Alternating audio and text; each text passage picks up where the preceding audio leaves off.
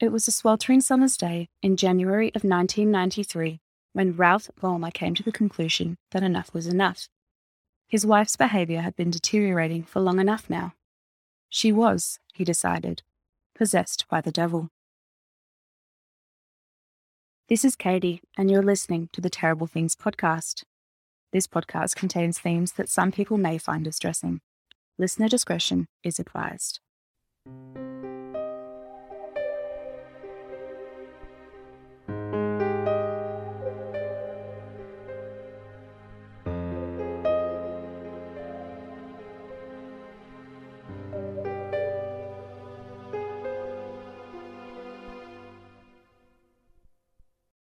Ralph Vollmer and his wife Joan lived in a small Victorian town of Antwerp, 356 kilometres northwest of Melbourne. Ralph and Joan were two of just a handful of individuals who called the rural town their home. The couple lived an uncomplicated life, pig farming to make a living and attending the local church on a Sunday. That was until Joan's behaviour became so intolerable that Ralph came to the conclusion that his wife was possessed. Ralph told friends of his that Joan would tear her clothes off and run naked through the fields, use offensive language, dance outside at inappropriate times, behave like a pig, and that she would, quote, act like a prostitute. At first, Ralph resorted to locking his wife in the basement of their home or tying her to their bed. However, Joan became hysterical, screaming and protesting so loudly that Ralph was unable to sleep and so he reached out to a neighbor of theirs who happened to be the leader of their local Christian community, a man named John Reichenbach.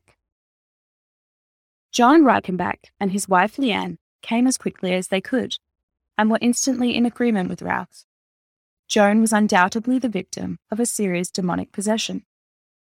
Believing they needed even more help, Ralph called in another friend on the telephone, Leah Clugston, Leah had started her own church after being excommunicated from the Lutheran Church for her, quote, excessive diagnosis of demonic possessions. As one would expect, Leah agreed with the consensus of the group. It was then decided that Joan was inhabited by no less than 10 individual demonic presences. John Reichenbach read some passages of the Bible over Joan. However, the man had seemingly more pressing matters to attend to and so he left his wife Leanne with Ralph to watch over Joan. After John had left, Ralph and Leanne got to work. The pair tied Joan down with her own stockings, also deciding to withhold all food and water in order to starve the demons inside of Joan. The pair prayed over Joan as she began to complain of hunger and thirst, simply praying louder as the woman began to beg. This continued for days, Despite the crippling 40 plus degree Celsius temperatures, Joan was allowed nothing to quench her thirst. As Joan became dehydrated and malnourished, Ralph and Leanne believed their plan to be working. The demons were becoming weaker. And yet they continued to fight back, violently screaming and struggling against the restraints. At this point, Leanne and Ralph decided to call for more backup and so they reached out to another member of the church, David Klingner. With David now on their side, the trio ramped up their backyard exorcism.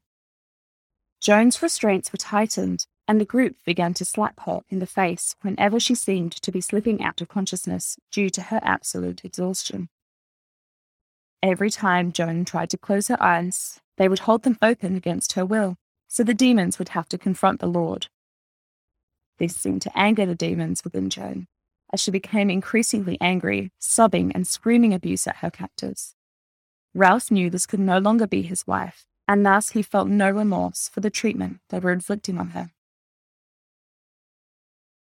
When the trio again began to struggle with Joan, they called for even more backup, this time in the form of Matthew Nuss, a 23 year old man with years of exorcism experience and a self proclaimed ability to communicate directly with God.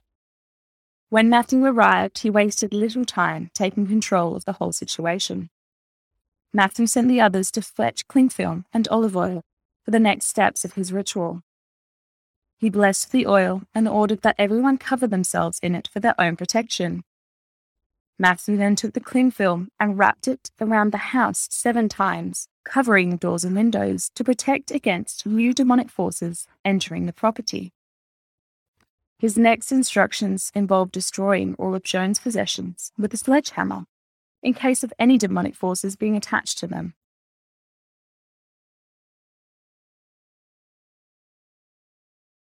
Joan's flower beds and an outdoor greenhouse were also ripped up and destroyed for the same reason. In the early morning hours of January 30th, Matthew Nuss decided they needed a new strategy to expel the remaining demons. Positioning himself directly in front of Joan's face, he began screaming abuse at the demons, demanding they identify themselves, all while smacking Joan's face with the full force of his hand. Eventually, Matthew declared he had identified three remaining demons Legion, the Master of Outrage, and a mother and daughter named Princess Joan and Princess Baby Joan. The only way to expel these demons, he said, was to beat them out of her. And so, Joan was moved into the kitchen and strapped down to another chair up against the fireplace. She was then beaten excessively. She was kicked and punched repeatedly and had her head slammed into the wall. The demons fought aggressively for a while before resorting to sobbing and weeping in a desperate attempt to appeal to the group's sympathies. At some point, this all became too much for Rouse, who had to leave the room, finally confronted with the reality of the violence being perpetrated against his wife. While Joe screamed, Ralph consulted God for guidance, which he received through the voices of Leanne, David, and Matthew, it was not Joan who was being hurt, only the demonic forces inhabiting her body. Everything the group was doing was for Joan's own good. They were saving her life. Ralph eventually rejoined the group in the kitchen. Joan stared up at her husband, her eyes bleeding through the tears. Ralph returned his wife's gaze momentarily before smashing her in the face with a Bible. By the afternoon, Matthew was convinced that only two demons remained the mother and daughter, Princess Joan and Princess Baby Joan. Matthew claimed the two demons were huddled in Joan's stomach. They needed to be forced from her body. Subsequently, Joan's beaten and bruised body was moved to the bedroom, where she was tied down to the bed for one final exorcism. Leanne began by sitting on Joan's stomach, bouncing up and down, crushing her abdomen in an attempt to move the demons. After a while, it was decided that the demons had ascended to Joan's chest, and so Leanne and Matthew took turns compressing Joan's chest and beating her breasts. As the demons moved upwards again, their folks did too. They began viciously beating Joan's face and squeezing their hands around her neck.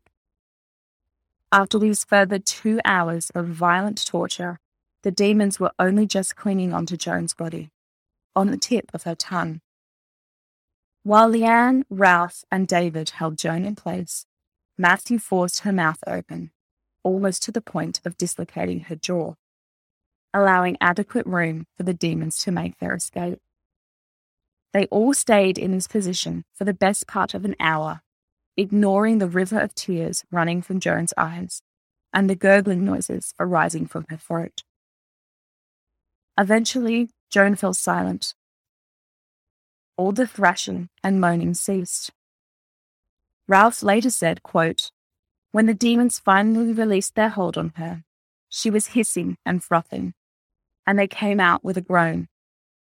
The reality was, of course, that Joan Vollmer had died. The massive pressure on her neck had crushed her thyroid cartilage, causing her to suffer a catastrophic heart attack. The group began to celebrate their success, but Ralph quickly pointed out that his wife had no pulse, nor was she breathing. Matthew assured Ralph that this was perfectly normal, insisting that if they prayed over her body, Joan would be resurrected before morning, the Joan Vollmer that Ralph had known and loved. With this, Matthew left the farmhouse.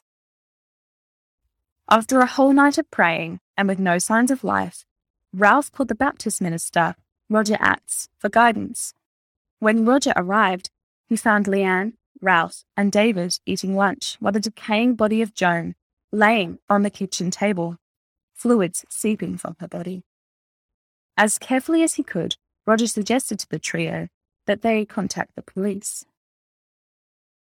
When officers arrived, they found the group still praying over Joan as her body continued to rot in the blistering summer heat. Ralph tried to tell the officers that his wife would shortly rise from the dead, and yet she never did. It wasn't until Joan Vollmer's funeral, three days later, as the dirt began to cover her coffin, that Ralph realized that his wife was never coming back. Ralph Vollmer, Leanne Reichenbach, David Klingner, and Matthew Nuss were all charged with manslaughter in regard to the death of Joan Vollmer. After a lengthy trial, the jury found the four defendants guilty of manslaughter, recklessly causing serious injury, and false imprisonment. At their sentencing hearing, the judge came to say, quote, You put Joan through an ordeal that can only be described as bizarre and quite extraordinary. Seen objectively, that ordeal was cruel. Yet I do accept that you set about subjecting her to that ordeal, honestly believing that it was for her own good and that she was truly possessed by demons. Ralph Vollmer and Matthew Nuss were both given suspended sentences and served no jail time for their crimes. Leanne Reichenbach served four months for her involvement, and David Klingner served only three months for his. Shortly following Joan's death, Ralph Vollmer left the Antwerp farmhouse and moved to Queensland to settle down with his new wife. Despite being sold twice, the Vollmers' Antwerp farmhouse has never been lived in since Joan's death in 1993.